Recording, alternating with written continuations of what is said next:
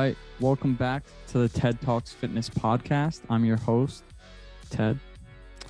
And today we've got another Q&A. You guys crushed it with the questions I asked on my Instagram story for questions and I've got about 16 here. So we're going to do three-part Q&A, right? We're I'm not going to do an hour or 2 hour long podcast. I'm going to try to keep these to 30 minutes maximum. But we're going to answer some really good ones today, especially this first one I really love. Um, yeah, let's just hop right into it, right? This first one is oh, yeah, I'm going to keep these anonymous. Can you be in too much of a deficit and then be spinning your wheels by not getting enough energy or calories? I track and have been in a deficit and have good muscle mass and lift three to four times a week and supplement with cardio, but I'm afraid to increase my calories. I'm not losing the fat I want to lose. So let's go over. I'm going to just keep this open actually in case I want to refer back to it, but let's go over what's happening here, right? The, I think the major part of this is can you be in too much of a deficit and then be spinning your wheels by not getting enough calories? So, can you be in too much of a deficit? Sure, absolutely. But I've heard this several times from people, comments, emails, um, questions, right, in IG, but also clients that first come on to working with me. They say they're eating too little calories, they can't lose weight, right? And there's two things happening here. It could be a combination of both, but generally it's one of these two things. Let's say, for example, you're eating two less, less of calories. Let's go for the stereotypical 1200 calories, right? You're eating 1200 calories. So you're not eating 1200 calories. You think you're eating 1200 calories, but you're tracking incorrectly. That's one of the major things I find happening is you're eating 1200 calories, but you're really not tracking everything. You're not tracking the either the PAM you're using on your pan, the spray, or you're not tracking the olive oil. You're not tracking several other things. This one time, I had a one on one client. I still have him. He's still one of my clients. His name is Ralph. And he was tracking everything, being meticulous. We were eating 15 to 1600 calories, trying to do a rapid fat loss diet for a month or two. And he was tracking everything and he just wasn't losing weight for two weeks. So uh, we we had weekly phone calls. We hopped on the phone one Friday. I'm like, Ralph, during this call, you're gonna tell me every single thing you put into your fucking mouth this week. And we went through for like an hour over the phone of everything he ate, and I made sure to get everything. And I asked him how he would track everything, what what he was tracking, and everything. And he was taking uh, when he was eating cereal, he was using measuring cups he was eyeballing butter for his eggs. He was using olive oil on his vegetables, not tracking it. Uh, he was having some alcohol at night, wasn't tracking it. And people just think doing some little shit like that, you're you can let it slip by, you can let it pass by, you'll be fine. No. If you want to lose weight, you have to be fucking meticulous. If you want to do it efficiently, right? If you want to do it in a time frame that you'll be um, happy about, you need to be meticulous. It's not fun, it's hard. And um, that's one of the reasons it's so rewarding once you do it, right? You'll be so proud of yourself is because it's fucking hard, because you can't just go out and buy it like you go out and buy a pair of shoes. You need to earn it, right? You need to work for it. but seriously, uh, this is what's happening. That's one. That's scenario number one. You're eating too little. You're not eating too little. You're not being meticulous. That's what's actually happening. number two, right?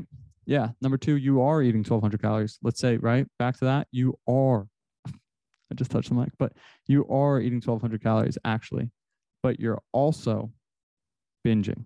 So this is another one that I commonly find people doing is the yo-yo diet, the binge and restrict diet, uh, the overeating and restrict diet. If you don't like using the word binge, but what does this look like? This looks like somebody's eating 15, or we'll stick with 1200, 1200 calories Monday through Friday, Monday through Thursday. Then the weekend rolls around, they go out with their friends, they have a couple drinks, they eat that pizza, and then they're like, oh, this is fine. I can just eat whatever I want this weekend. And on Monday, I'll go back to my 1200 calorie diet. I know because that will create results. And then you just keep going through the cycle of completely restricting your life and calories and energy, right? And then completely overeating. And what ends up happening is each week you end up maintaining your weight. You're eating at maintenance or even in a surplus, and you see no change on the scale, no change in body composition, unless if you're staying consistent um, with the gym and you're doing this yo yo binge and restrict, you actually might see some changes in body composition, right? You might gain a little bit of muscle and lose a little bit of fat, but it will take months to see. And uh, generally speaking, people who are uh, binge and restricting yo-yo dieting, they're also either drinking alcohol, smoking weed, and that's leading to the overconsumption on the weekend, right? So that's going to impair muscle protein synthesis, and you really aren't going to see body composition change. So uh, it all comes down to not being meticulous and not taking the shit seriously. If you want serious results within your body composition, composition within your fitness goals, you want a serious body transformation. You want to look like those people that you look up to, like me, Brad Pitt, and Fight Club, right? Um, even though the, all those pictures are highly uh, selected, I won't I won't say edited because the ones I post aren't edited. It's just when I post a picture of my physique flexing, it's flexing. I've also posted pictures and videos on social media of me sitting down, slouched, not flexing. And people were like, oh, that's crazy. You look like that too. It's people think sometimes, I've had clients tell me they want to have abs relaxed. Nobody, okay, 1% of the population, when they're lean, has abs uh, not flexed. Your abs are not shown until you flex, even when you're 10% body fat. When you're walking around, you're using your abs so you'll see them. But if you're sitting down and you're 10% body fat, you're not going to see your abs. And a lot of people don't know that. I kind of just went off the question right now. That's, I guess that's a downside of not scripting these podcasts, but I think that keeps it more real. Uh, let's let's move on to the next question, or let's move first. Let's say, how do you fix this? First of all, increase your calories. Right. Let's go back to he said, uh, I'm afraid to increase my calories. Where did you ever get to in your life where you didn't have to step into discomfort or step into fear to get to success? Never. I'll answer that for you. It was a rhetorical question. So you have to step into that fear. You have to increase your calories, number one. But then number two, you have to ask yourself, am I actually serious about wanting to get results? Am I actually serious about wanting to achieve a body transformation, get to my goal of losing fat and building muscle, getting to more tone, more athletic look, uh, more aesthetic, etc., feeling better, looking better? Are you serious about getting results? If so, start getting meticulous. Be really fucking meticulous and dedicated for a month. I've said this before. Be super strict for a month. Be everything all these fitness people tell you not to do, including me, right? Sustainable. Be completely unsustainable and be super, super strict for a month. That way you can see how good of results you can be, get when you're strict. And then you could lean a little bit back from that and go back to a little bit more balance. Now let's move on to the next question. Uh, let's see. Here's another good one. All right, a quick break for our sponsor of today's podcast from Transparent Labs. I work with Transparent Labs, and if you want to save 10% on all supplements, use code TED at checkout. And I believe and work with them for two main reasons. Number one, they're third party tested.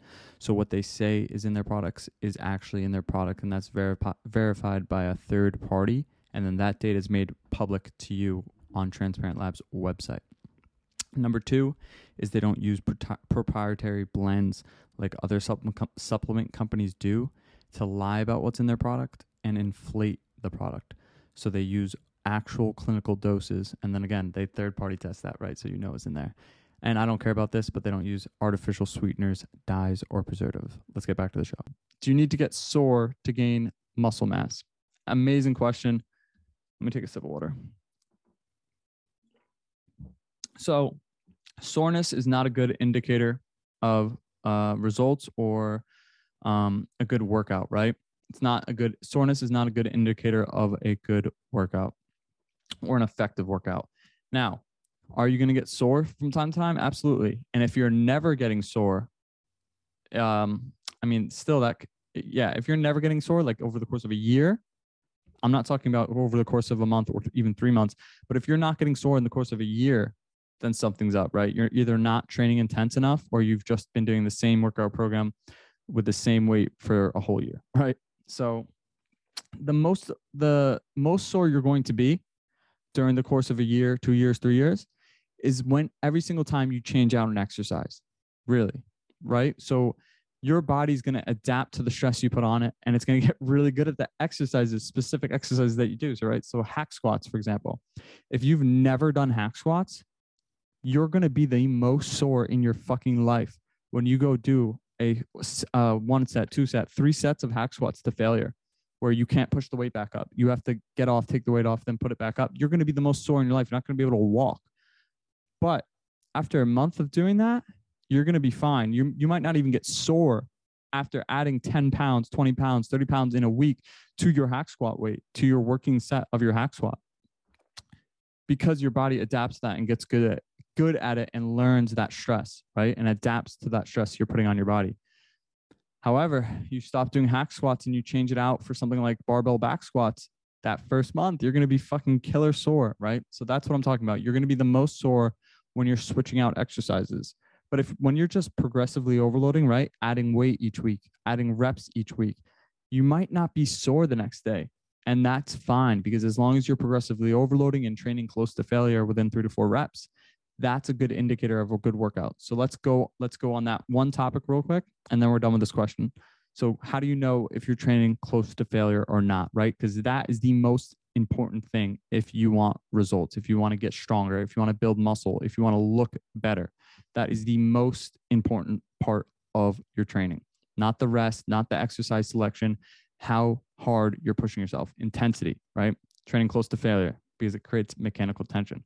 But training close to failure, let's go over how you can do this at home right now, today, for your workout today. Take your phone, bring it to the gym, bring a, bring a water bottle to the gym, right? This is how I used to do it. I bring a tripod now because I grew some confidence, but you put your, uh, I'm not saying you're not confident for doing this, but that was kind of, yeah. All right. So you put your phone against your water bottle like that, right? You lean it against to record yourself and you record one of your working sets. I don't care what exercise you use. And what you're going to do is you're you're going to compare those first 3 reps of your set to the last 3 reps of your set. And you want to compare the concentric part of the rep. What does that mean, Ted? That means if you're doing bicep curls, it's on the way up. If you're doing hack squats, it's when you're pushing up. If you're doing squats, it's on the way up, right? When you're pushing up.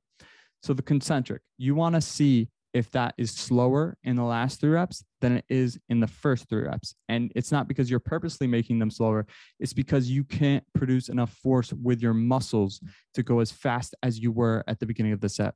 So, one more time take a video of yourself working out today during one of your working sets and can compare the last three reps of your set to the first three reps of your set. And if those last three reps aren't slower than the first three reps, you are stronger than you think, and you could be pushing yourself way harder with either more reps or more weight. Let's go on to the next question, and then we're going to cut the Q and A. Right? We're going to do three. I want to keep these somewhat bite-sized. Um, let's see. Let me know if you like this. By the way, non-scripted podcast. Uh, I think it keeps it more real, more enjoyable for the person listening, you. But let me know.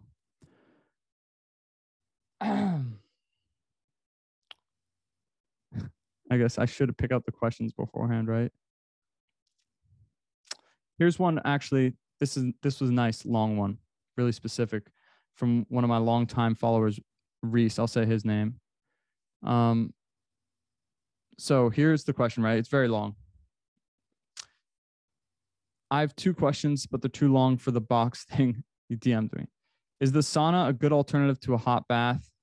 Um, first of all, yes and no, right? Because the he he broke his leg, by the way. So have some broken leg muscles that are recovering. Doc told me hot baths will make it feel good, recover better, but I'm wondering if sauna will work just as good. So first of all, that's a really easy, quick question. Sauna is not not as good as hot bath, even though it will still be good. The hot bath is more acute, right? It's like using a heating pad. To, well, water water is even better. The hot bath is the best because it completely surrounds the focused area and applies the heat to that focused area, right? So sauna's good, not as good as hot bath. All right, number two, this one's going to be the long one. I've lost my appetite and the ability to eat more food. Maintenance calories went down badly because he lost 23 pounds. Let's into that first.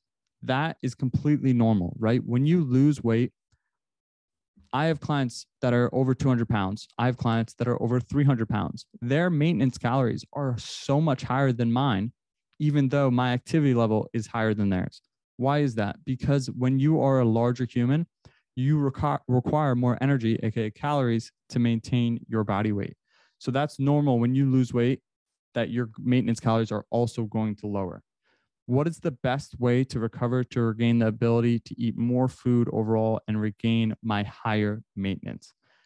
This is a great question. So you're never going to uh, regain your maintenance that you were at 23 pounds when you were 23 pounds heavier, right?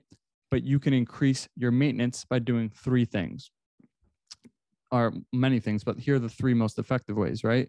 Consistently weight train three to six times per week. I'd recommend three to four. I, well, I'd recommend four, right? That'd be the best. But if you could only get in there three times, amazing.